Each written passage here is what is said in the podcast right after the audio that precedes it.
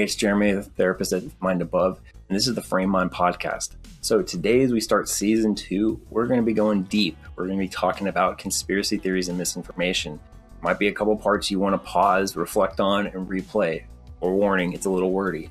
I wanted to get into this because I think it's important that we understand how the brain works, our thinking patterns, and how conspiracy theories able to take advantage of systems in our own thinking. It's a lot of information, and I really hope it helps. And if you have questions, feel free to reach out. Stay tuned and enjoy. Thanks.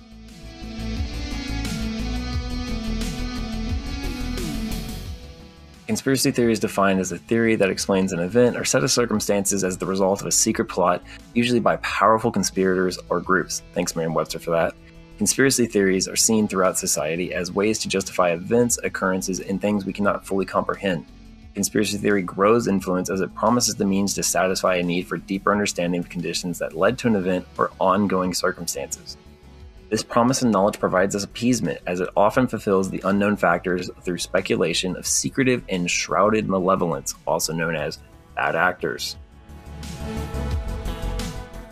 Examples of conspiracy theories and misinformation. Few examples and situations that have conspiracy theories and misinformation associated with them include Area 51, the moon landing, the assassination of President Kennedy, 9 11, Pizzagate, elections, flat Earth, QAnon, COVID 19 itself. There's lots of misinformation, including it is not as deadly as the common flu.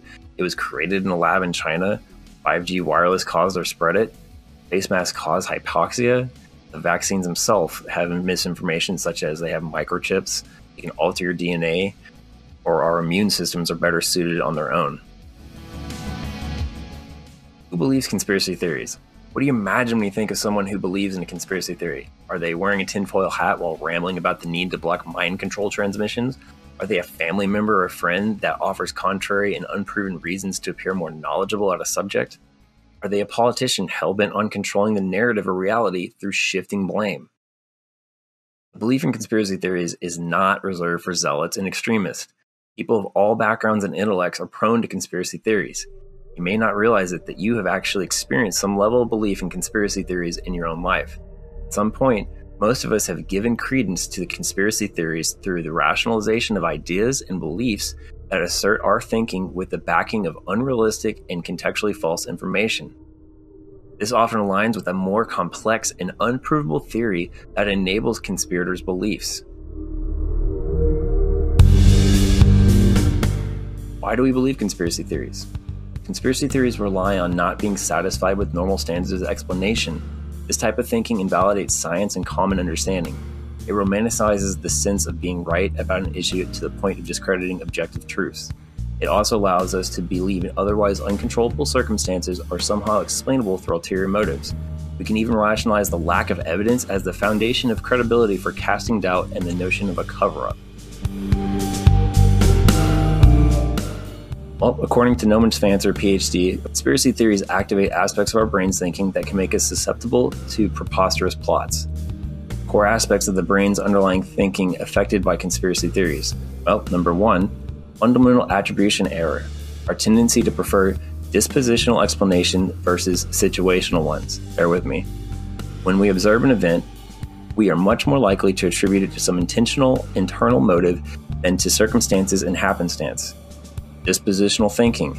So, someone planned this for a purpose. This is uniquely satisfying to our minds as it attributes an occurrence to a larger, more complex rationale. Confirmation bias and belief perseverance. Confirmation bias refers to our tendency to become attached to our beliefs and desire to search for more and interpret information in ways that confirm our preconceptions. Once we settle on a conviction, we will search for, remember, and accept only evidence that supports it while ignoring disconfirming evidence. People gravitate towards online sites that echo their pre existing beliefs and prejudices. Belief perseverance refers to our quest to maintain what we know as true even after the information that originally gave us rise to it has been refuted. When set in our position, Evidence to the contrary will be dismissed and will, we are unlikely to seek and believe misinformation that supports it while rejecting any data that is different. Being uniquely knowledgeable. Knowledge is power. We refer the feeling powerful versus feeling powerless. This is particularly gratifying when complexity and uncertainty of life feels overwhelming. Conspiracy theories supply a seductive ego boost. Believers often consider themselves part of a select in group that, unlike the deluded masses, has figured out what is really going on. Conspiracists possess knowledge that others do not. Pattern recognition. The brain evolved in a dangerous environment where the ability to fill in the blanks conferred important survival advantages. If you think about it, if you can make out that hidden predator in the bushes, you might survive. Brain came to specialize in meaning making and pattern finding. In extreme form, this is also known as pareidolia, like seeing Jesus on the burnt toast, the shape of an elephant in clouds. In the absence of a pattern, the brain will invent one and impose it on the world. The brain seeks order, cause and effect, and intention. Life is filled with chaos, blind chance, illusory correlations, and disorder. When these conditions impinge upon us, we become distressed. To reduce the distress, we find solace in stories that fit the demands of our brain rather than true facts. In times of high anxiety, disenfranchisement, and societal strife such as COVID-19 pandemic, the lack of control and uncertainty are precursors ripe for conspiracy theories.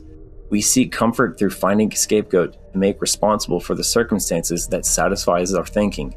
Since it feels more straightforward and explainable, it rationalizes that what has occurred as being controlled by someone or something identifiable. For example, people can assume if these bad guys weren't there, then everything would be fine.